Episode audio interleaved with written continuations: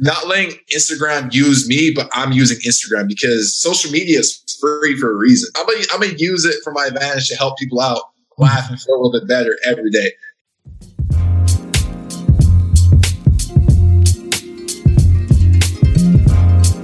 Welcome. You are listening to the Jordan Baylor Draft, a podcast that inspires writers to push through their limiting beliefs and blow the lid off of their personal creativity. My name is Jordan Baylor, a filmmaker best known for my animated web series Love the Moochers. Listen as I sit down with writers to talk methods, habits, lessons learned, and how to make a beneficial impact with your work. Today is a new draft. Rewrite yours and improve. Hi, welcome to another edition of the Jordan Baylor Draft. Welcome to episode 37. And today's guest I talked to is going to be a household name. I'm just calling it now. I'm just calling it now. His name is Quinton Cameron. Very special individual. He's a filmmaker who didn't necessarily always have his career set on that path. In the interview, we talk about, I think it's one of the most important moments I've ever had in an interview, is we talked about his crossroads moment. And this is the moment where it was either make or break. It was either I go all in down this path or I just choose to listen to the child within and go that way. And he took the jump. He took the leap. He went all in and believed in himself and went all in on filmmaking, directing, writing, and it is the most admirable moment in um I think my show's history so far. I want to talk about people not willing to bet on themselves. People believe in celebrities and these people that are propped up in the media more than they believe in themselves and more than they believe in their personal friends. And I think that it's sad. You should not believe that Beyonce is bigger than you. I mean, of course, Beyonce is bigger than you, but you know what I mean? Like, you should not believe in her more than you believe in yourself. The reason why Beyonce is so massively big is because she believes in herself. She knows that to get this dance move right, I need to practice 10 plus hours. Like her work ethic is insane, but it's insane because the belief in herself is enormous. She knows what she's going to do. She just knows that she has to work extremely hard to get there. And when people see that, they jump on bandwagons and then you get stylists that know work overtime to mm. support her and this, that, and the third. And then you look up and you blink and you go, oh, God damn, she's Beyonce. Doesn't just happen. And I want you to know that whatever goal that you currently have, whatever dream that is singing in your heart, whatever thing that keeps you up at night, you can do it. You can reach it. You just have to believe and begin to take steps and bet on yourself. I say that all the time. You have to bet on yourself. You really do. You have to take the leap. You have to jump. You have to go for it. And life will meet you halfway, but it's not going to meet you when you're sitting on the curb. It's just not going to do it. It doesn't work like that. I don't know why, but just doesn't. It has to see your intention. Once your intention is set and you begin to take steps towards it, it's going to meet you in the middle. But it has to want to know that you want it. Think of it like attraction. Think of it like attracting a person. If the person is your dream and they're in a grocery store and they're in the apple aisle, are you going to be able to attract them from your couch? No, you're going to have to get up, put on your pants, put on your nice looking t shirt or blouse, get in your car, drive there, find a parking spot, get a basket, walk around the store, and then eventually you're going to bump into the person in the apple aisle. And that's what that's what you're doing. You are making an effort to meet your dream in the Apple aisle. The effort was putting on the clothes, starting up the car, remembering how to get there, finding a parking spot, not crashing, or taking an Uber because you're kind of hungover, whatever it is. You got to the store and you but you met your dream in the Apple aisle. Stop thinking that the dream is going to meet you on the couch. get up and meet your dream halfway. That's what I learned from this interview. And I hope that you can glean a bit of inspiration, success, or more from my interview with Quinton Cameron. Welcome to another edition of the Jordan Baylor Draft, a series where we deep dive into the minds of writers, creators, and coaches in the entertainment business. I have on the line a man who is carving out his own lane in the world of comedy. He is the creator of the burgeoning comedy platform Petty Apartment, which can be found on Instagram. Welcome to the show, writer and director Quinton Cameron. How are you doing today, sir? Doing great. I'm doing great. It's a beautiful day. Can't complain. Man. Can't complain. All right. I like it. So I love to start every interview off and ask, who is Quinton Cameron? Okay. Well, I mean, Quinton Cameron is yeah. a filmmaker. Okay. Mm-hmm. Filmmaker, you know, I'm, you know, writer, mm-hmm. act. Well, new new actor. New actor. Okay. New actor. Uh, backgrounds in cinematography. Okay. And um, you know, and I'm just overall creative, just making sure that like, you know, every day I every day I wake up is an opportunity for me to create something to um to be petty and fun and shine a little light, you know, in the world where it's kind of where the, the world is kind of weird. So, you know. Um, okay, so yeah. were you that kid in high school? You were that creative kid? The, yeah, I mean, yeah, I was definitely the creative kid. I, I, mean, I'm a skateboarder, so like I've always been like, you know, a, skater. But being a skateboarder, you're you're already bound to be creative. Like you're, yeah. you know, it's like you you look at the world completely different. Like I, I could go like I remember all the time. Like I drive with like my mom or grandma, and like and I, you know, I'll be looking around like the, the street or like um, the plaza wherever we're going, and then mm-hmm. I'm like, oh, that's a tight spot. I'd skate that, and you're like, what? That's that's just a curb. I'm like, yep. no, you do all this shit. You know, so yeah, you know, and um, so yeah, so I mean, I definitely like high school. I was like the creative one. I was like always like um film, doing like little skate videos and um. So that's you how know, you got into cinematography. You were like filming your friends' skate yeah, videos. Yeah, 100. percent Like I, when I was like like 11. Like I remember like every single day when I was a kid. Mm-hmm. Um, I know when when when phones came out, when I was like able to get phones and they had camera phones, I'd ask my mom like, "Hey, can I get a like a like a phone but with the camera on it?" And so mm-hmm. like eventually I got one, so I was like able to record like little videos and like record skate videos. And even younger, I was like interested in just anything with doc like like recording stuff like and taking photos like I found like uh, an old film camera from um, my grandfather's old film camera, and like I act like I'm taking photos and recording stuff, and I'm like, this is the coolest shit. Like, you know, yeah. I'll take VHS cameras and one film. I'll be like, hey, no, let me get the camera, you know. So, um, yeah, I've always been obsessed with cameras and movies and TV shows, specifically TV shows, man. Like, I, I love that, you know. And TV skate, shows, skate yeah, videos. So, yeah, there's always so much creativity in skate videos. A lot of people um, oh, yeah. just think it's just kids, but I mean, some of the greatest storyline edits edits have come from like I remember there was like this one clip um, when I was a kid.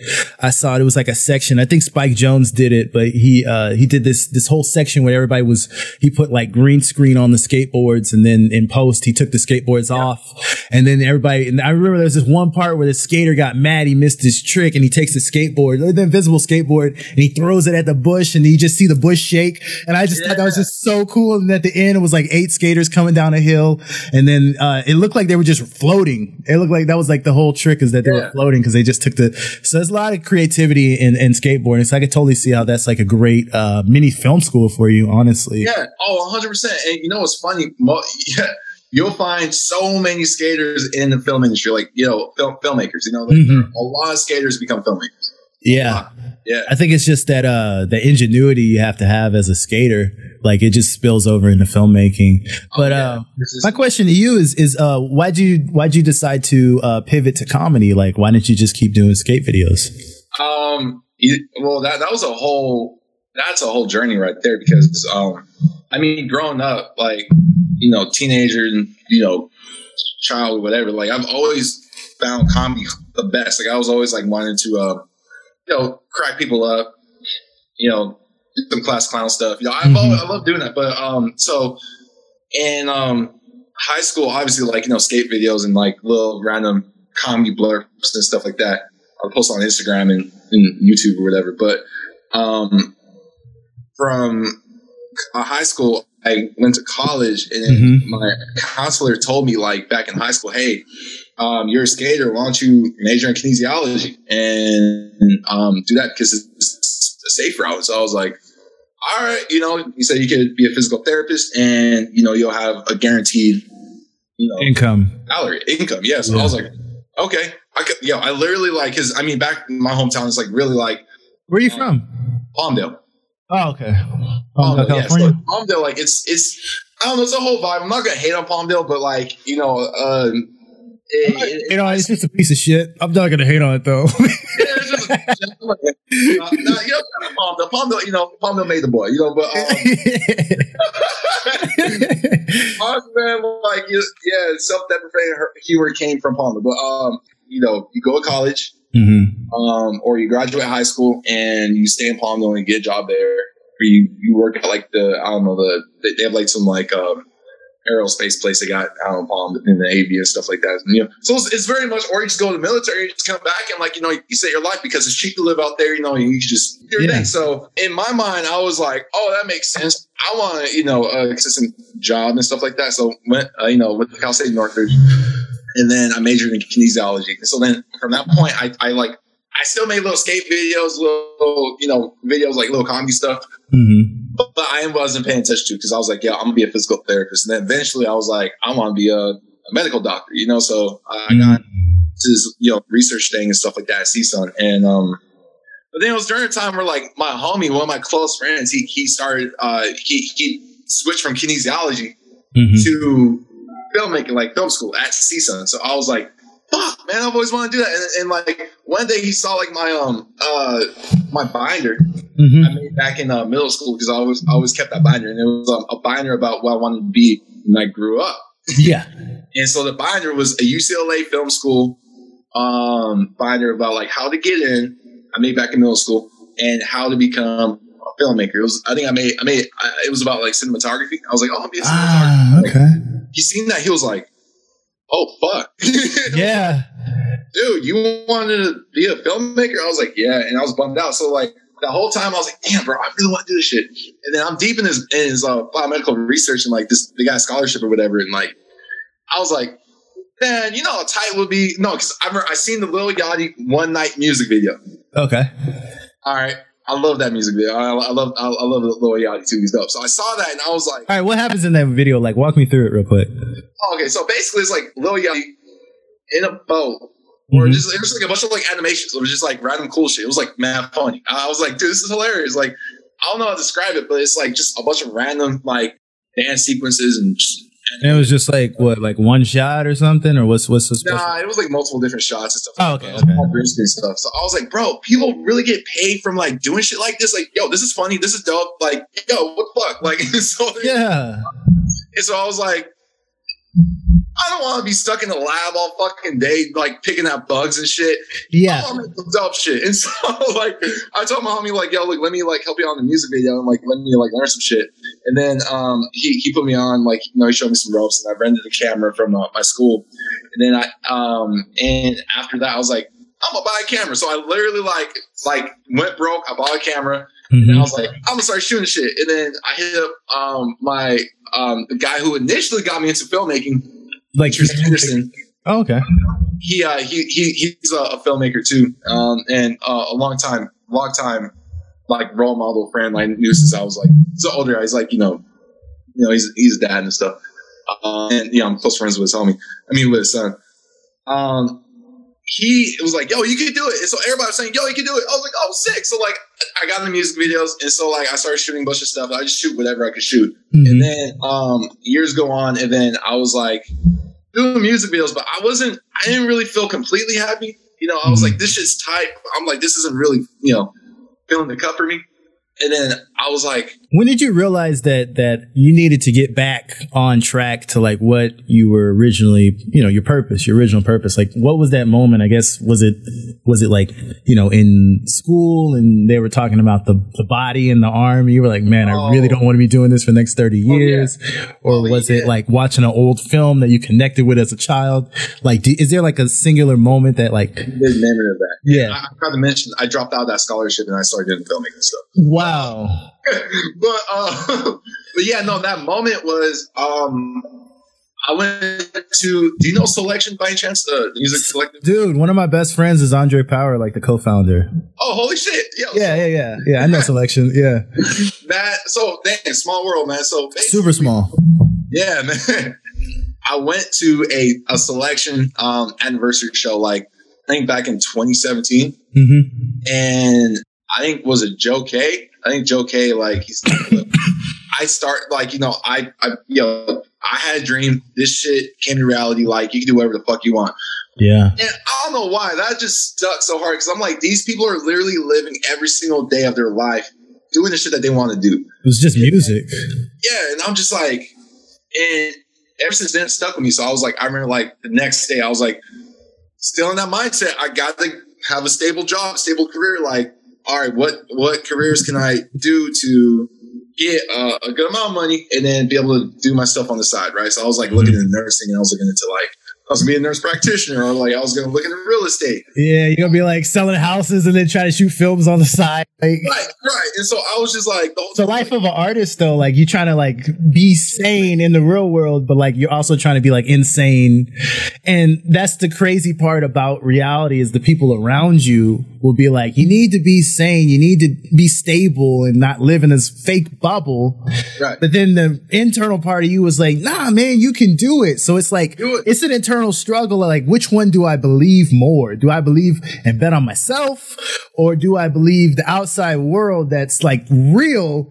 I mean, but it, it, is it real or is it the, the, the voice inside real? Like, yeah, yeah, exactly, exactly. So that's the biggest struggle. And I love, I love talking about that with artists, and and this is what we talk about on the show. Yeah, it's fake. It's all fake. It's whatever you decide, and that's that's what I just realized. It's whatever you decide to believe. That's the reality.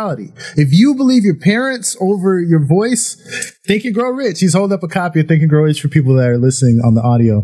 But it's exactly your reality is whatever you believe. So if the voice inside is telling you that you can go all in on your books and make a full-time living or your screenplays or whatever it is, believe the voice or believe the outside world. It's your choice, really. It's Your really your choice. Yeah. Yeah, yeah, exactly, exactly, man. And so, like, and I think that's one thing. Like, and it was funny because, like, like, okay, so basically, there's a point where, um, just to piggyback off of what you said, Mm-hmm.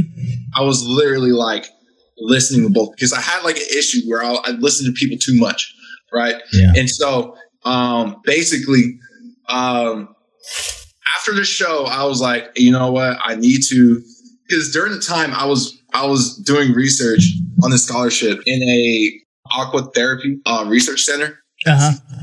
So then, like, I was like, okay, I need to figure out my purpose and see what's good. So, like, I ended up, it's like, you know, what, I'm gonna be a, I'm gonna be a doctor, and I'm gonna have enough money to eventually retire and then do my own thing, right? So, Mm. or, or a nurse practitioner, right? So something. So I was like, I can do, because I was always good in science. Like I was like always good in math and science. I, I'm like, I'm cool with that, right? So Yeah. I was like, I'm gonna go into a microbiology lab. So I went to a microbiology lab to do research, and I switched to that. And then I was like, I was in it, but then I was like, this shit is not it, man. This. Is and then that's when I, I- started thinking like, oh fuck, I need like um I saw that, that music video. I'm seeing like my homie shoot these music videos, and then like I remember one day I was gonna get switched to a, a bi- uh, um I forgot a pet pathology lab where I was gonna get a new um primary uh um a new what's called a PI, which is like the boss of the lab. Mm-hmm. Um, I was gonna get a new PI, and then I was gonna study that stuff because I thought that was interesting, and that would get me into med school or like you know nursing school or whatever. So you were still buying into like I can do this Still and buying in. filmmaking on the side. There's nothing wrong with it. You know, you're trying to get your life together. You know, you want your hundred k a year. I mean, dude, I was like 20 or 21. I was like, dude, Yeah. this is fucking stupid. And so like, I'm like, I don't know what the fuck I'm doing. So like, yeah. um, so then basically like, um, I remember it was like the day I was gonna meet. I was I was with my old PI, and he was taking me to the lab where I was gonna meet my new PI. Mhm. And then I um, so we're in the, we're in the, we're in the hallway of of uh building, and um. The new PI wasn't around, so like, and the whole time I was sweating. I was like, "Bro, if I do this, this is gonna be like, I'm gonna have to commit to this new lab. I don't Mm. want this guy to look bad. Like I got so much shit weighted on me. I'm a black kid, so like now everybody's looking at me as being like, I got, I got. You're, you're, yeah. It, it, it, for the audience that doesn't understand when he says I'm a black kid, like he has to. When you're the only black guy with opportunity like that, you aren't just a reflection of Quinton. Rich, you're a reflection of the entire black race. So if you drop the ball, they're gonna be like, all black people dropped the ball. yeah. Bro, there's like, bro, oh my yeah. god, like it yeah. was rarity. And so like, they're like, oh my god, he's gonna drop out and become a rapper. Oh my god, really, all black people.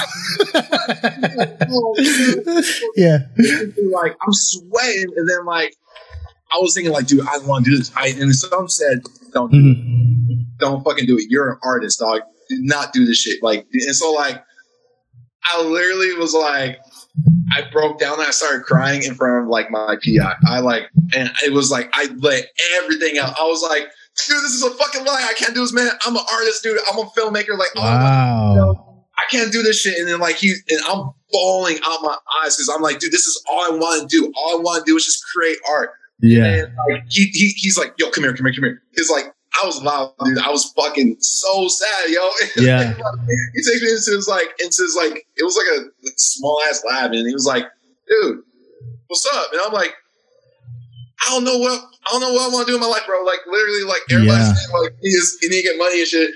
I want to be an artist. I don't know how to get money as an artist. Dude. I want to be a filmmaker and shit. I don't know. Mm-hmm. And he was like, look, I and, and to, to make you know to up the stakes, mm-hmm. I was getting paid from this scholarship to like finance like my living. ah, you know I mean? so you so, were cutting off everything. Everything, you know. You put it all on the line.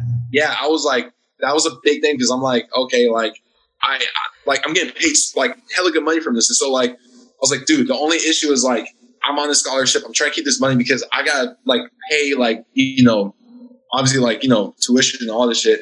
He was like, look, okay, like we'll, we'll, we'll um, stay in the lab, okay, um, do what you have to do um, but just know, like, once this is your last like semester, and I'm wishing you the best. So basically, from that point, I like literally it was like a big ass like weight lifted off my shoulders, and I was like, Bet. and so then like um, I tried getting into uh, CSUN's uh, uh, film and TV program, and I mm-hmm. applied. And then um, they're saying, "Yo, look, you're a junior right now." I was a junior in college, yo. And so like, wow. which is stuff to like switch majors and stuff. So like, and I did all this shit in science, and so then um, they were like, yeah, you got too many units. Like, uh, you might not get in. I was like, look, I'm gonna let you know. Like, I'm a first gen black college student, and I'm gonna drop out of college if you don't let me in. It's so like, it's so, so like they they ended up letting me in, and then um and throughout that whole time, like that last semester of uh, me being in the sciences, I like I said, I bought a camera. I was shooting like anything I could. With, like, yeah. Like, um, and just on my own and YouTube University, and like I literally learned everything. Like like my bases were off of YouTube, and then like I just and experience, and I just like went off from there. So, man, dude, that yeah. is that is wow. That is a powerful story. It sounds like a movie, to be honest with you. It felt like a movie, man. I'm like, okay. what films uh, inspired you? Like, what films brought that connection to you? That, like, you know, um, the film that like all right. Um. Well, Lords. Of, uh. Was it uh, Lords of Dogtown? Like that movie back in the day. That was, Lords of Dogtown. Okay. Yeah, I watched that movie all the time when I was a kid, and then mm. um, all the scary movies. You know, scary movie one, two, three, all that shit. I, I oh, okay. Um, but what what made me like fall in love with like is like I said, like that for the first like year and a half, I was like in music videos, and um, I was like, this shit's fire. Like I, I fuck with music videos, you know what I mean? But yeah, I saw the film La Haine in college for the first time. This, oh, that French joint. Yeah, yeah, yeah, yeah, yeah. oh, La Haine. All right, so for people that have never seen La Haine, it's a French film. Kind of takes place one day in the lives of like three people, and then really at the end of it, it's kind of like a plot twist ending, and you kind of find out. If, if I remember correctly, one of the friends was killed due to police brutality or something. Right. But yeah, yeah, yeah. Kind of moves a little bit like the film Kids, but I'm not sure if it came out before Kids. But it is a trippy film. Like, check it out. Oh good, man. And so I seen that film, and that was like, okay, I I got to put my energy into scripted stuff. And so yeah. then, uh, yeah, and then eventually I took a, a, a like an intro screenwriting class with um Jennifer Blair. Shout out to Jennifer Blair. You, you like made the biggest impact in my life for sure. Um, and she she's actually a comedy uh, writer too. She made like she won uh, an award for like her uh, uh, short film in the comedy of film. Wow. Los Angeles, LA Comedy, comedy Film Festival. That's cool. That's cool. Um, and she got me into screenwriting, and then that. So with the mix of like both that film and taking her class and learning the basics of screenwriting, that's what inspires what inspired me to like hop in and just go all in on scripted stuff. So Okay. Uh, I want to pivot and talk a little bit about your uh, petty apartment uh, platform yeah. that you're building. Um, so just tell me more about the project because I have a like I, I want to dig deep and talk about the writing process of that. So what what is Oh, yeah. it for the people? So okay, so Petty Apartment is um a uh I mean obviously comedy comedy sketches. It's a comedy sketch series that uh, I post on Instagram and YouTube, and I have a I have a TikTok where like I post those sketches on I mean on the TikTok, but then like I do a bunch of like like obviously like handheld like phone TikTok stuff. Mhm. Um, and I put them up and, and all that. But yeah, basically it- it's me. And eventually, when the pandemic calms down, I want to like get more people on to Petty Apartment and like you know collaborate way more because I'm like too sketched out for COVID. Um, yeah, I know, right? but um, but yeah, so that's basically what it is. Um, it, it started from um, it was birthed by the pandemic because I just I didn't feel comfortable working with other people. So Ah, Yeah. yeah, and I forced it. Yeah, so um, yeah, that's that's uh, that's it. So okay, so you you post and you create these comedy. What what does your writing process look like? Are these uh, skits? Do you have like a joke book? Are they just ideas? Is it is it improv? Like So, um, how how it, how my process goes is um, all right. So I meditate every day. You know what I mean? So I'm like really, I, I make sure I like I'm always like being being able to witness the present moment. Mhm. And there's so much funny shit in the present moment. It's ridiculous. You know what I mean? so you thought I was gonna go into some deep shit, huh? No, I didn't know. I didn't know. I simply don't know. I never know. I don't. so It's creative So they- creativity, you know. Yeah, man. So, so basically, like what happens is, um, uh, you know, these ideas come from like, say, if I'm like, okay, this is an idea session. I'm, I sit down and I just, I, I be still, Mm-hmm. and sometimes I'll meditate and I'll just be like, okay, what's funny? Like, c- come at me, and then like I'd be like, oh, that's a funny idea, or oh, that's funny, or like, say nothing's coming out, I'd be like. Okay, what's two different things I like two like a juxtaposition here that I could like put together and make it funny? Like so if I'm I don't know, for example, like I need to turn my phone into a stapler or some shit like that. Like some very weird juxtaposition where I could like that could start off as like a for a joke and then I just go from there. Um, or like I'll have conversations with the homies and I'm like, you know, we'll start talking about some funny shit. And I'm like, yo, that, that could be a sketch. That's a sketch. Yeah. That's a sketch, yeah. So like, you know, that a lot of it comes from that. Um, and then like I'll jot down ideas or like it'll be like late at night and then um, right before I go to sleep, I have like these like crackhead thoughts and I'm like, oh, that's funny. you know what I mean? Yeah. and I'll like write it down and like, you know, I'll go on from there. And um and then, then after that, like I, I go to my, my writing program, final draft, and like um I, I start building out like what's called beats. Mm-hmm. So I'll have like I'll have like the um I'll have okay the the, the premise of the joke laid out and then I'll write okay from this point to this point this is what's gonna happen from this Mhm. point to this point this is what's gonna happen and then at the end my little trick is like um I learned I learned this from watching a uh, um a Keegan Key uh, interview where he talks about like how um this is what the, this is what we see right here Yeah. is what we see out here so then Ah. I'm like, I try at that point, I utilize that that tool, and then I come up with like a like a, like a ending that you want to see. You know, what I'm saying? Ah, okay. So that's how you pull off the the twist endings and stuff. yeah, that's that's that. Like, look, I'm I'm not afraid to tell my secrets. Yo, that's that's what the fuck I do. So, That's cool, man. That's cool, man. Yeah. So, Key, um, Key and Peele make the best sketches. So oh yeah, they're hilarious, man. Yeah. And then basically from that point, I write, um, and then I make a little shot list, and then I go ahead. I mean, as you see right here, I got my got my camera. oh And I wow, just- yeah, I just I just shoot the shit. You know, I set up the lighting or whatever, and then like just I, I have like a little um, you know uh, monitor I can see myself on. I set Mhm. myself up, and then well, you just you know act it. So like before this year, were you acting in your own sketches, or were you just directing other people, or Hell no. now you aren't? So the pandemic forced you to step in front of the camera, huh? Yeah. So uh, what happened was, uh, um, how that whole thing happened was, um, in the beginning of the pandemic, um, my my girlfriend at the time, Mm-hmm. she uh, she was like, "Hey, uh, we should do some sketches," because uh, she uh, you know she wanted to act. So I was like, "Let's, let's do it." And um, because because of you know um, you know directing directing actors and stuff like that, like um, and making that switch to like you know scripted stuff. I studied, you know, acting. You know, I, I didn't, I didn't take classes, but like I, I read acting books and like I read like directing books, and so like Yeah. I have a, I have a pretty solid understanding of like, oh, like helping out like an, like saving actors like stuck on something. I'm like, okay, Helping them through the scene, helping them connect to their truth. Yeah, exactly. You know, so I was like, yeah, man, this seems good. And at the same time, I was like, this would be good for me to like keep my directing bones, I mean, my directing um, knife sharp. Oh, nice. So then we we did this thing called DQ comedy, and then um, that went on for a while, Mhm. and then um, then I decided to do my own thing, um, petty apartment, Petty apartment. and yeah, uh, yeah. Then that's that's how it happened. I like it, man. So you're ba- you're currently based out of L.A. Um, Yeah. and I know you you moved you moved out there for school, and then you pivoted to filmmaking full time. Um, w- like, what's the what's the ultimate goal look like for you? Is it to you know make films, do do independent filmmaker? What, what what what are we doing? So I mean, ultimate goal is uh, as far I got like my goal set up right here. on my wall.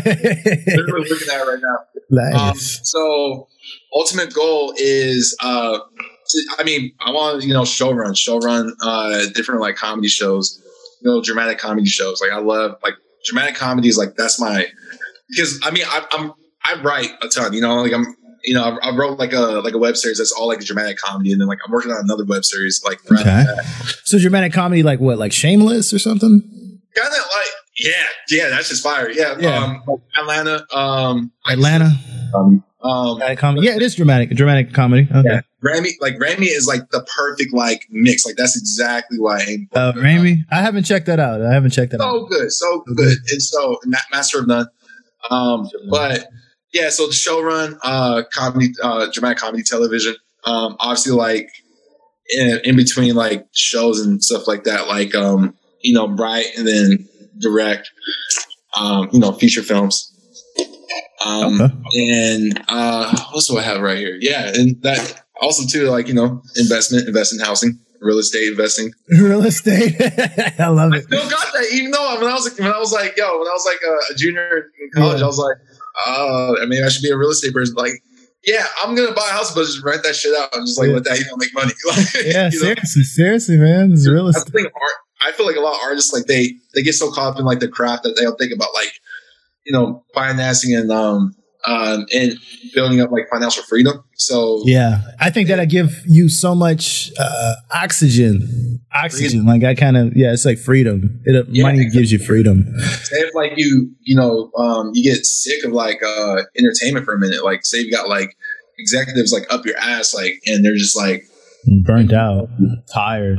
and you're just like and yo i need breaks you know what i mean i, I had to take a i had to take a, a two week break recently but say if like say if there's a point where like um you have a job that's like offered to you and it's like a cool it's a cool penny but and say if like you're not feeling it hmm you have to take the job and you're mentally not in a good spot damn that sucks because you gotta fucking do it Yeah, yeah. It becomes like a job. You know, it becomes a job. Like you- you're at a point where you got like you got like six different like rental rental homes like financing you, paying you. hmm It's like okay, I don't, I don't gotta take that job. Yeah, yeah. You can skip over it. Yeah, I'm like, no, I'm good. Like, get that shit. There. I don't know, like Donald Glover. I don't care. Like,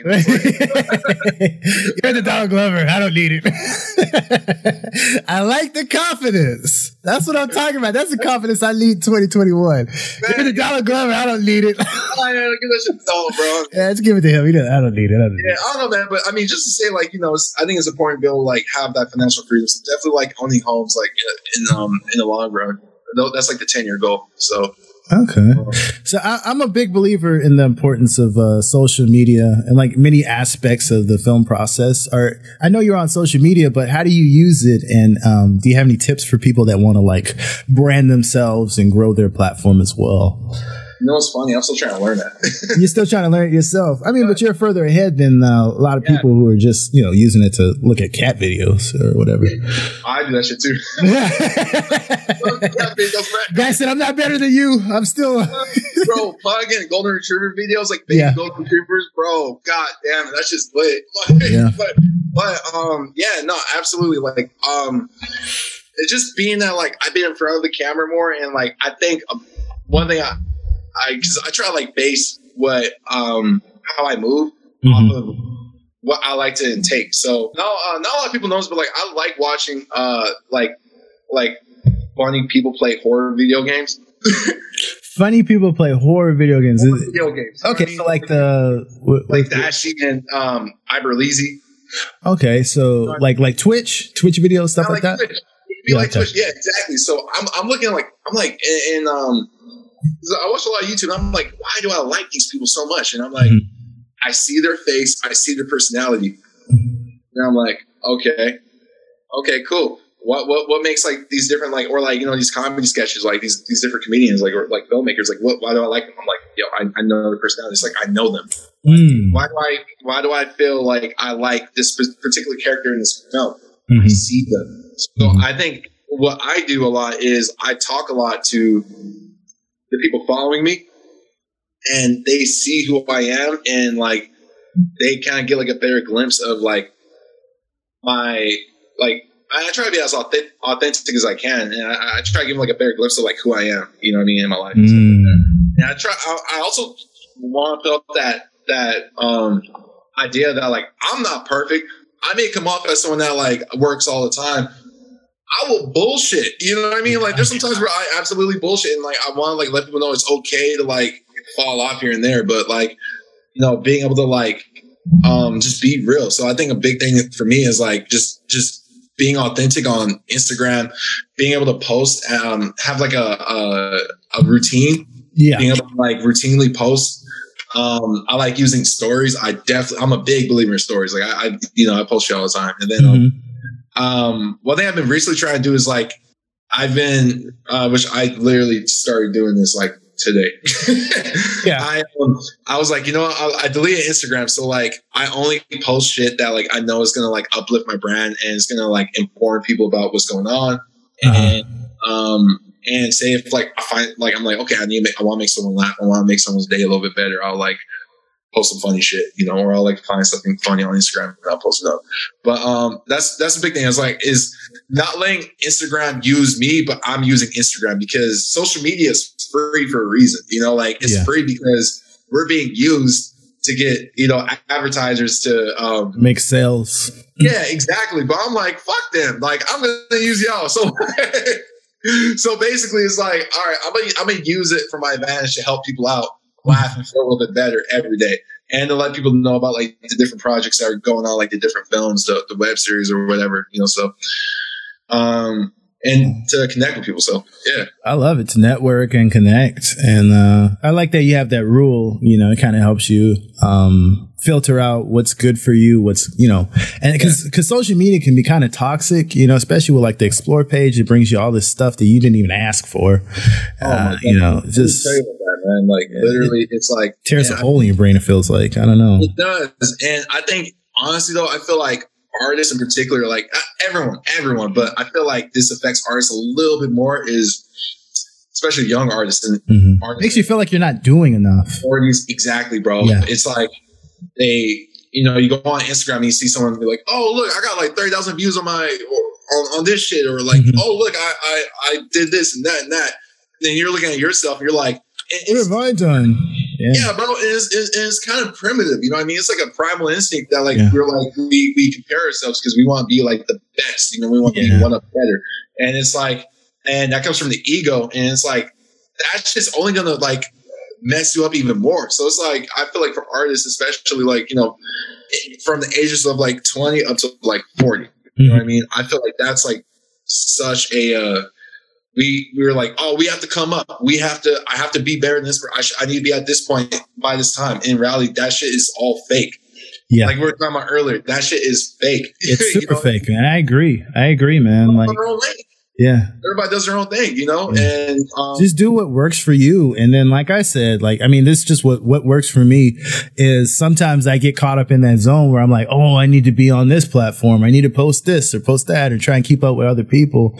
But what I found works best for me is I, I get better output when I take away, like, um, I say, okay, well, let me just post just strictly on Twitter. I'm not going to post on Instagram or whatever it is. And then I can focus on making the best possible thing just for one platform rather than trying to post on Twitter, Facebook, Instagram, LinkedIn. It, it just doesn't stop. It doesn't stop. And the, the, the, it just doesn't stop. You end up going crazy. This episode is brought to you by our good friends over at Sock Season. I have a pair of their unisex essential star quality socks, and man, they are comfortable. They truly are. They, they, they come in like weird, funky, cool colors. And I'm not just saying this because they paid me. I'm saying it because I'm a big sock guy and I hate socks that fall apart after a few washes or they're cheap or they're they're tight around the toe or they hurt around the ankle. I've experienced a lot of different socks and a lot of these companies are cutting corners. I've gotten socks from H&M, different department stores, and quite frankly, I feel like I've gotten beaten a lot of times because I no longer wear the socks. And after a few washes, they either rip or they shrink or I lose a pair or I lose one of the socks. That the, those two are on me. But sometimes they're warped and they just lose their shape. But the cool thing about sock season is sock season has a unique 30-day wash guarantee which covers socks bought within the first 30 days. Like if you buy them and they fall apart within the first 30 days, they will replace them. No questions asked. Which is crazy, but that's how much they believe in their socks. So go to www.sockseason.com. S O C K S E A S O N.com. Use coupon code OFFSTAGE for 25% off your first order and tell them Jordan sent you because every day is sock season. But how, how do you to to how do you stay organized and, and prioritize your tasks while also fiddling around with with uh, social media and growing your petty apartment platform? Yeah. So I mean, I have a uh, I have a notebook, right? And uh, I, I should buy an organized planner. But what I do is like I make like you know boxes and, and checklists, and so I'll check off things I need to do. I have a whiteboard right here. I'll, I'll show you. so I have a whiteboard that basically, um, what I'll do is I'll write important things that, like, for example, obviously, like interview at twelve. you know, I have like you know my uh, my breakdown of oh there you go breakdown of everything I need to do like for like I have like my goals set out. So it'd be like for a week, I have like that schedule like laid out mm-hmm. six months into the end of 2021, 10 years. But and then in the mid and then what I'll do is like in the middle of my board, if I'm not like using it for like writing, yeah. I'll I'll go ahead and I'll put down like different daily objectives I need to do. And then like I'll have like a weekly objective of like things I need to absolutely do every single week. So shoot a video, write a bunch of sketches. If anything, what I'm trying to do now is I'm trying to shoot in bulk. So like that's gonna be a new thing I'm gonna add. Um, mm. Definitely like definitely just being organized of every single task I need to uh, complete. Mm-hmm. And one big thing which I want to share to everyone because this helps me out so much. Um, I will set an alarm for like um, okay, um, say for instance, 12 p.m. I have you know I, I got to hop on with you. Mm-hmm. I'll set an alarm for that. You know, so I'll, I'll set alarms for like let's say um 7 p.m. Right like yeah. finish writing your film. So I, I, do that now, and that helps out a ton because I feel like a lot of times like we'll forget. That's a pretty good hack. I'm gonna man, I'm gonna definitely steal that one right there. I'm not even gonna lie with you because uh, I was the thing is uh, I got I learned that because um, the past three four days I've been casting for this web series, and so um, I and I have like different time slots for like everyone who I'm casting. So mm-hmm. if I forget, oh, at twelve forty two mm-hmm. which is a random ass time. I got a, uh, I got, I, got like, a, uh, I got to do an interview with like, you know, uh, auditioner. Mm-hmm. It's so easy to slip that from your mind because you'll be like, oh, let me go use the bathroom. Then get out the bathroom. Oh, I want to go get some avocado toast. like, you know, just so seriously. Like, yeah, yeah. It happens, man. You forget, you know, yeah, so you I forget. Like yeah, so that definitely helps. So definitely like those are those main hacks is like what I do. Um, and Okay. uh, yeah, I love it, man. That's that's a lot of uh, tips. I'm really gonna. I'm actually gonna steal that uh, alarm clock thing because that that you know sometimes your mind will like trick you. Oh, you don't need to write right now. Like, oh, you can write tomorrow. You're tired. Like, you know, just chill out, man. Enjoy life. Quit being so hardworking. Like, uh, whatever, man. I love it. absolutely not. Like you know, we're all human, so you know, we, we slip up here and there and all that stuff. Okay, can you uh, talk about the new web series you're casting for? Like, is that what you're working on now? Yeah, yeah. So um, right now uh, I'm working with um, I'm not gonna I'm not gonna like put too much out there because like you know I want you know everybody to uh, once all the news is out, everybody Yeah. see it. I'll check it out. But yeah, it's, it's a it's a web series, um, dramatic comedy web series, uh, basically about relationships and how Okay. in LA as you're on the come up in entertainment, how that could be a, a challenge on its own. Um, How many Yeah. episodes? Like, were we looking at five Yeah, episodes? yeah, nine episodes. Nine um, episodes. Yeah, nine episodes, 15 to 20 minutes. Uh, Wow, that's long, man. yeah, hey man, like I'm, you know, you gotta make it. You know, so, Yeah, man, I like it. I like it. I like it. Um, yeah, it's comedy. I mean, I'm. you What's know, it called? L.A. It's called L.A. Okay, L.A. romance. I figure. I, I dig it. I dig it. Yeah, man.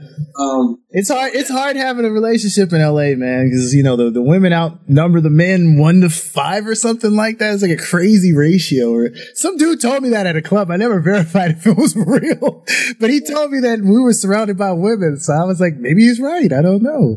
So it's very hard for a man to like, you know, so many options. That's the thing about LA. It's options. If you've never been, it's just options. Everything is just options.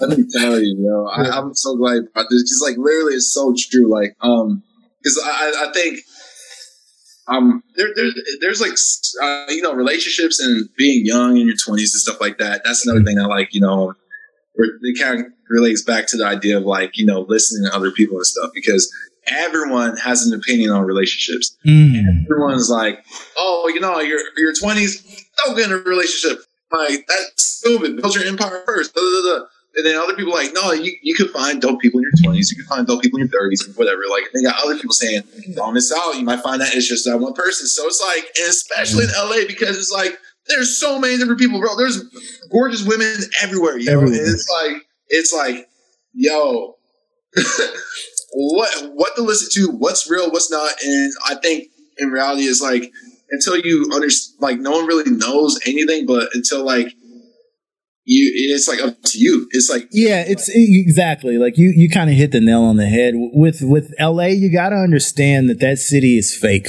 It's nothing's real in that city. Like the the advertising's fake everywhere you look. You're being sold something. I mean, you could be sitting in traffic and you look to your right, and the walls are just plastered with movie posters, some new app or whatever it is. So you're always being sold. So that's one thing I realized when I was in that city. I was like, oh, I'm the product.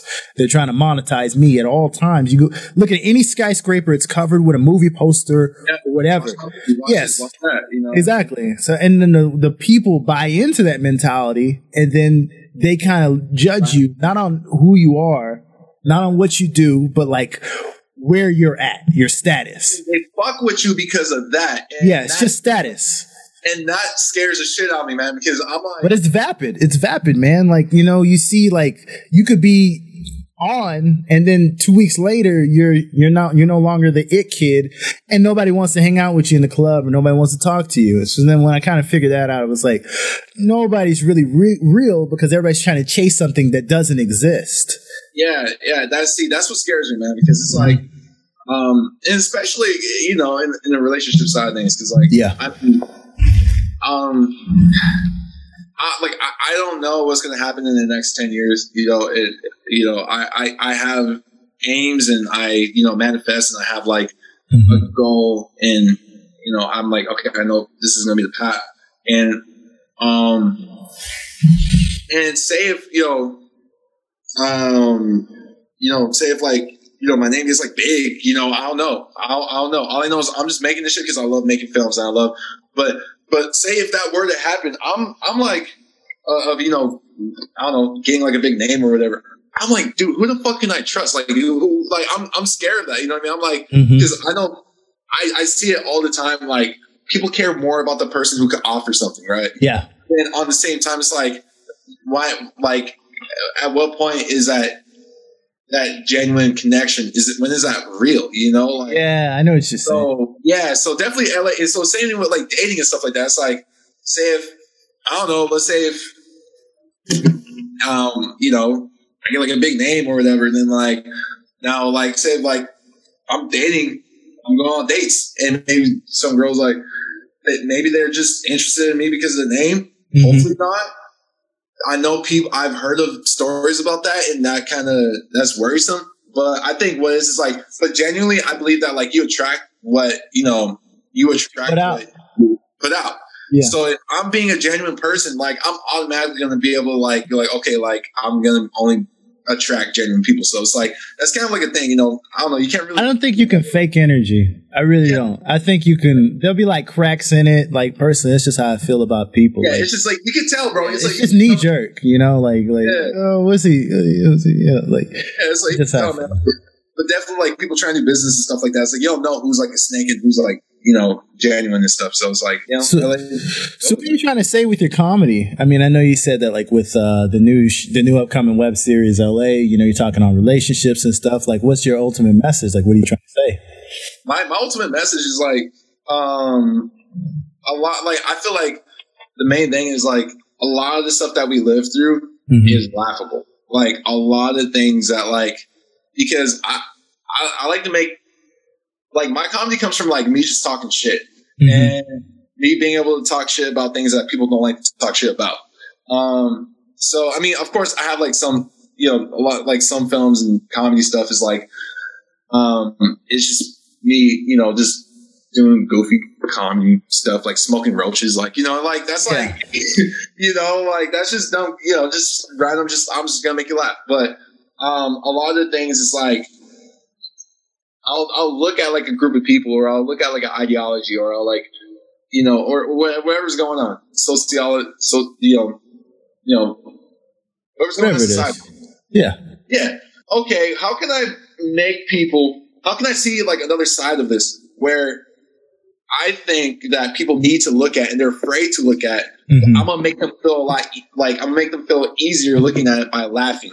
So All right, so you kind of have like the stand-up comics kind of approach to yeah, Chappelle. writing. I, I get I get inspired by Chappelle. So basically, like for example, um, I'm not gonna say like you know the name of the project or whatever's going on, but like um, I have a, a project that I'm, I'm writing, and um, I'm writing with my homie, and it's about white guilt Okay. and how right now in in the industry, like everyone and every white person and their mama, like Yeah. they're like.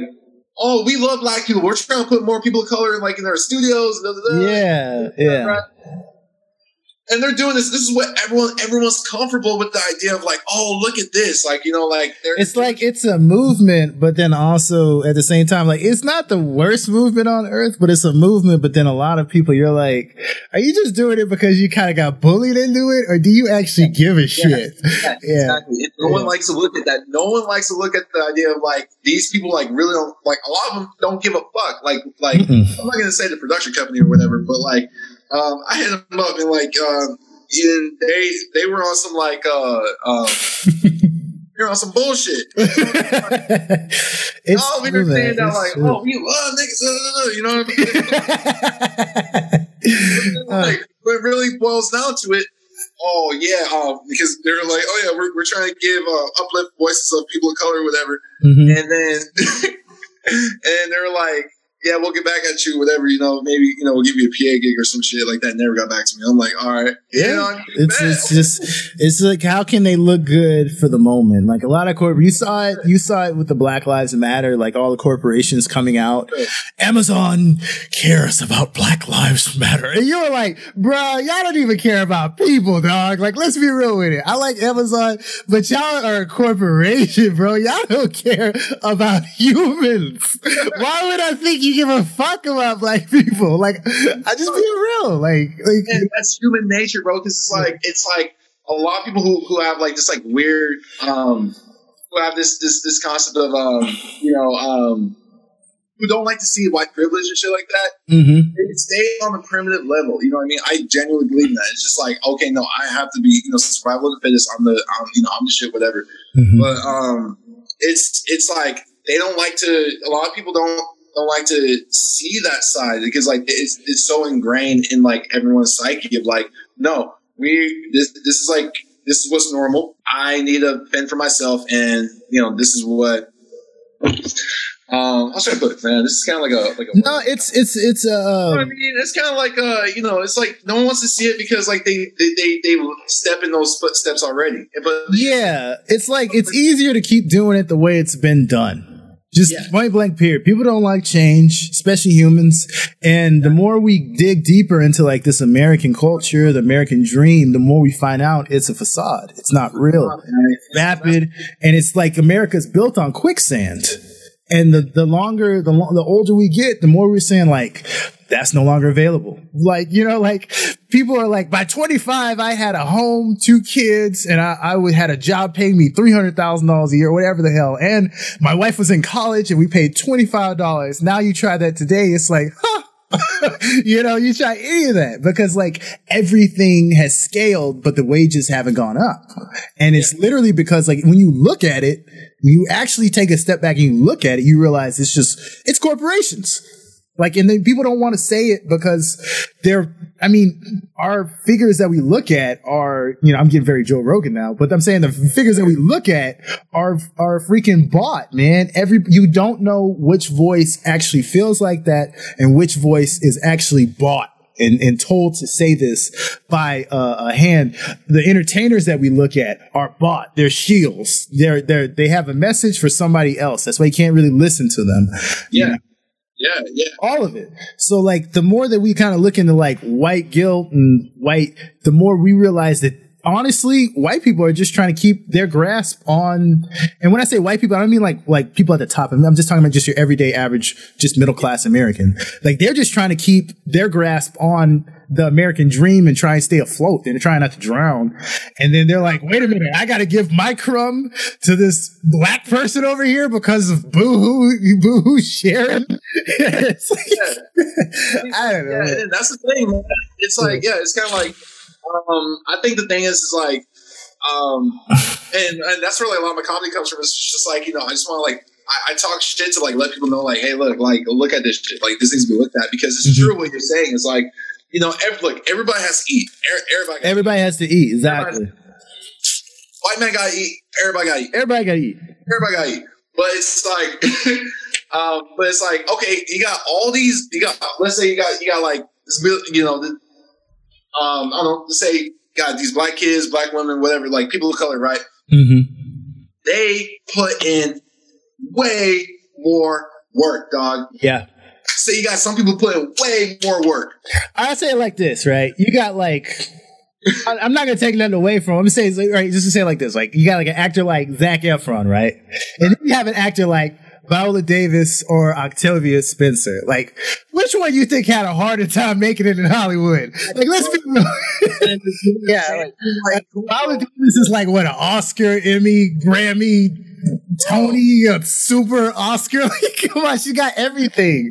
and like, oh yeah, no, I just came from Idaho to you know Hollywood, and here I am. You know, Yeah. like I, was, I forgot what actor, but um, he uh he basically like got casted in like big ass role hella quick. But I mean, that's how Hollywood is. Like you know, hella sporadic. But Mhm. the the factors come in of Mhm. like, okay, now, um, let's say acting types, right? Mm-hmm. you know, you're black pulling up in, in Hollywood, they're gonna be like, okay, like we want to have you play us. You can sell us a thug. You can sell us all this shit, right? Yeah. We are more than a fucking thug. Yeah. I mean? Yeah. But the thing is, it's like you know, it's, it's it's still like you know the accessibility. A lot of people say like you know, you know, it's a lot better now in Hollywood. Now we have all these diversity initiatives and stuff like that. Um, but I'm like, okay, you can have that, but you're still putting on like your nephew who doesn't really give a fuck about filmmaking Yeah. giving him like the big ass opportunity in the writing room. Yeah. Um, whereas like you got like this like black girl over here who's like who's made like twenty different feature films and who you know graduate NYU or wherever the fuck school don't even matter. Yeah. Yeah. But it's like I understand it. I but this is why I respect people like yourself, right? And I'll say this because like you can have the person that like was given the opportunity and they can go in and they, you know, kissed ass or did whatever they had to do to get in the, the room. It doesn't really matter. They're in the room, right? But then you got somebody like yourself who's just on the outside making his own thing. And you think, right? You, you're like, oh, I'm just some dude making content in his room and it doesn't really mean much and it does, it's not really much. But a hundred percent, dude, you're self-made, right? You own your content. You own your content. You own your ideas. You can take your content in any given time. I could call you up and say, "Hey, man, I got this new platform. Can can I have your content?" And you could say, uh, uh, "What's your email? I'll send it right now." Right? But when you have somebody behind you and they're giving you money, and then I call you, I say, Hey man, can you put your content on my new platform? And you go, I don't know. I need to turn around and ask this guy, Hey, can I do it? And he goes, No. He goes, No. Focus on your shit and that stupid ass idea I gave you and make that. And you got to do it because he's putting money in your pocket. So who is really on? You are. You're on more than that guy is, right? That's facts, bro. Oh, it's facts because people think that the people that are on aren't giving them opportunities, but they're not on. The people that are on are the people that are independent, the people that are sitting in their room, writing their books, making their movies, and they and they're looking at people that are on Hulu and all these other platforms, and it's great, it's beautiful. But the the truth is, when you own your content and you can license it and and and make it however you want and send it whenever you want, you are more on than the person that is paid millions of dollars. And you can call me crazy, but at the end of the day, if I can't choose who owns my stuff and my stuff is bought and sold without me even being in the room, I'm not on, dude. I'm just an employee. I'm not a boss. Thank you, thank you, bro. Also, hey, for real, thank you for, for those words, man. For real, like that's that's a that's a big thing, man. Because I was like, I, I when I seen that, when I with the whole the only reason why I'm making that film is because I'm just Mhm. like calling out like, all right, like y'all are doing this shit, but like, at what point is it genuine? Yeah. You know, but at the same time, it's like, like going through like you know like there that's like you know um um like thing of like oh look we're trying to put people of color on like you know uh, let me you know email this you know email this this um thing your resume whatever Mm-hmm. they weren't really they're saying like we're gonna, we're trying to give y'all voices but like voices is like really like hiring people in the fucking writing room Yep. and you know all this shit but like y'all are saying uh, just only like you know here and there one shot PA it's like come on same thing all these all these other people they're doing that so I and you know this other production company right like I, I you know they said oh yeah we're yeah, we'll set you up on the interview da da da we're, we'll put you on so they didn't get back at me bro they ended up hiring someone else who like you know Yeah. and so I'm like okay cool cool and so like the whole time I'm like fuck on them Yeah.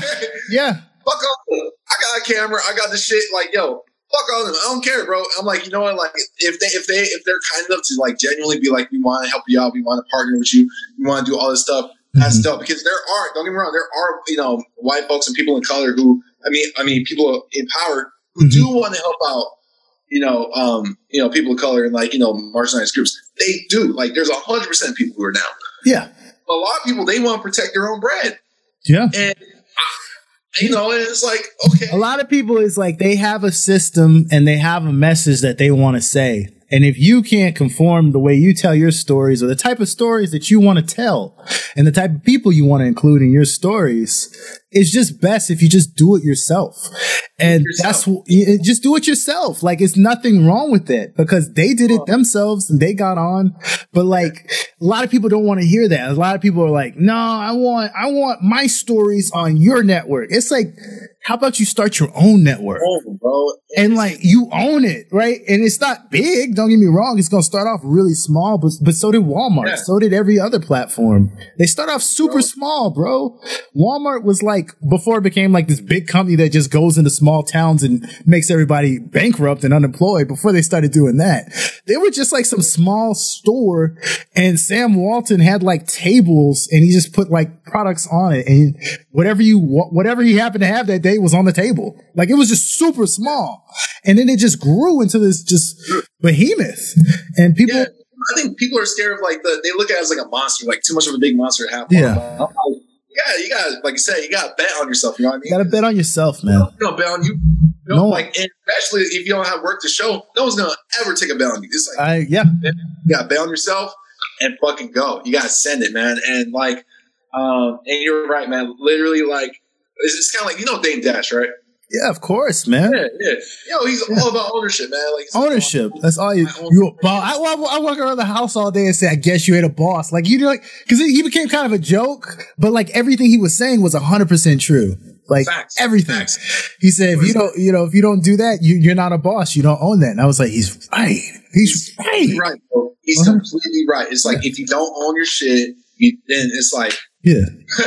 I was thinking about my podcast, right? Like, because sometimes it hit me. Like, I was like looking at it, and and I was thinking, I was like, man, I got like a little show, you know, like a little radio show, and I was like looking at other people that, oh man, you know. That person just signed some big podcast deal, or this person just signed. And then I was like, wait a minute, I don't have to, if I want to put out an episode, I don't, I can, but if I don't, or, you know, I don't have to talk to certain people because, you know, like th- they're chose, they, they, have people that choose who comes on your show some, most times. And then they'll be like, oh, you got to talk to this person because they got a new comedy special coming out.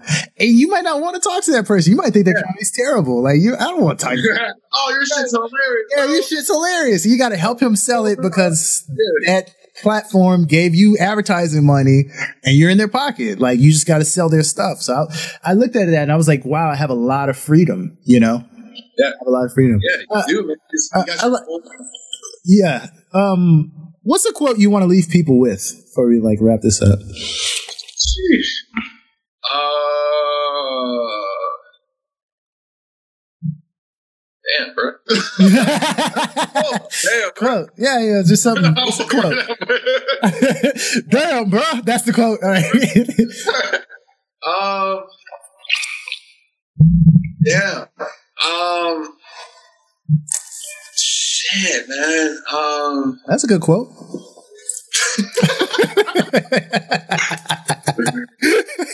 I was. I, I don't know about a quote, but I would say like kind of like a like an idea. Yeah, Uh, anything. Nugget, just anything. I would say um, um most people they don't they what they see is their perspective and is their reality and their limitations Mm. because that's what they see. But if they haven't tapped into that greater power within themselves, hmm they have, you know, then that's on them. They can't see, you know, what you can do with your life and how you can create and craft your life. But um, for you, it's like if you have, you know yourself and you know that your abundance and you know your hmm what you could, you know, you know your power. You could craft your life into anything, and it doesn't matter what anyone says. And the reason why I, I you know, I say that is because um, uh, I'm just gonna put it out there. Fuck it. Yeah. Name names. um, I, I, at my college, uh, I, I took a professor, you know, Quinn, and um, and this dude, uh, for like a month and a half, was bashing on my film, my my film project and stuff like that. Was he a film instructor? Film professor, yeah, Film professor? Bashing on my shit and like I and saying like, yo, my, my shit's not funny. Uh huh. you know, I, I played like a small role in my in the in the in the, in the film because like you know an actor dropped out and he said I'm not a good actor. Uh huh. I want to be a good actor. I'm not. I'm not a good writer. You need to Uh-huh. study storytelling. You probably need to get a writing partner because your writing isn't good. Yeah. Uh, you're a good cameraman. You're a good, you know, but and then like literally for a month was saying this shit's terrible. This is terrible. This is terrible. Like, and I got into a, a whole depression because I'm like, dude, this is like what I love. And um, and he's bashing me every single fucking day. You know what I mean? So I'm Yeah. like, you know. And so then um, That's it. For people that don't understand, that's kind of film school. Is like they choose. I- It's all. It's almost immediate. They choose golden ducks, and then they choose other people, and they're gonna tell you like they t- they try and brand you day one. Like I, I went to film school as well, and then the first uh, this is why I dropped out is I just didn't like it.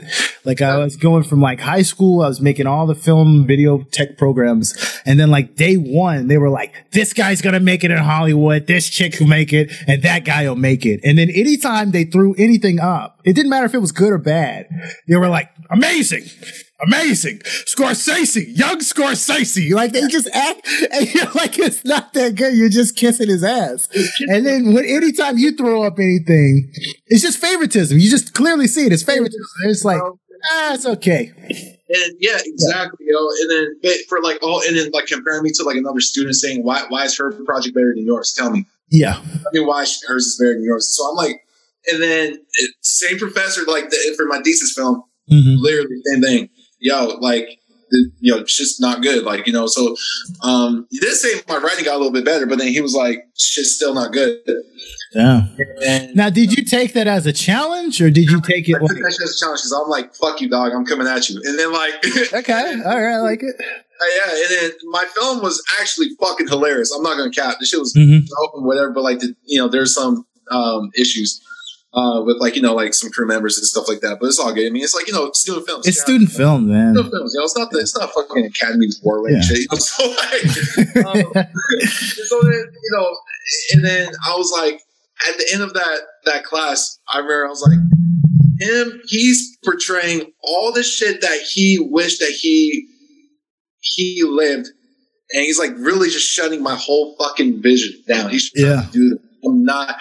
And I was like, and I was talking to my, my mentor, and she was like, he's a fucking asshole. Like, you keep doing you. So, like, it took me, I like literally right after college, I was like, fuck this guy, I'm gonna show him. Mm-hmm. I made a short film that did amazing in film festivals. I started acting, I fucking killed it. And then, like, I, I messaged him recently. I was like, look, here's all the things I did since graduating. Mm. And he was like, oh, wow, I knew you'd make it. Wow, I knew you'd be a good person. Da, da, da. And I was like, okay. So if I let him portray his perspective, perception onto me, then my my limitations would be completely like, you know, I would be I'd be limited, bro. Yeah. I, I, he was trying to put the lid on top of your dreams. the lid on me, but I didn't allow him to do it. So that's why I say, do not let other people put their limitations and their perspectives on you. You craft your own lane. So that's why I say that. Okay, I love it. I love that, man. Yeah. I love that. That's a great uh, point. And, and and how can the people get in touch with you? I mean, you know, uh, Instagram, Instagram. Uh, uh, was it Q, uh, Qu- uh, Quinton dot Cameron Q U I N T O N dot Cameron. Um, Petty apartment at just Petty apartment P E T T Y apartment. Mm-hmm. The whole word, and then um, you can check out my stuff on uh, melanartproductions.com and right. Melanart Productions is my production company. So okay. just at melanartproductions.com. M E L I N A R T Productions. Um, and yeah, uh, I mean, just, you know, I'm, I'm down just to talk to whoever and just like, you know, chat up, you know. Um, well, Quinton, you, freaking, your future is extremely bright. You're a great filmmaker. You got a good uh, head on your shoulders, and it's been an absolute pleasure chatting with you. This has been another draft of the Jordan Baylor draft. Now turn off your phone and go right.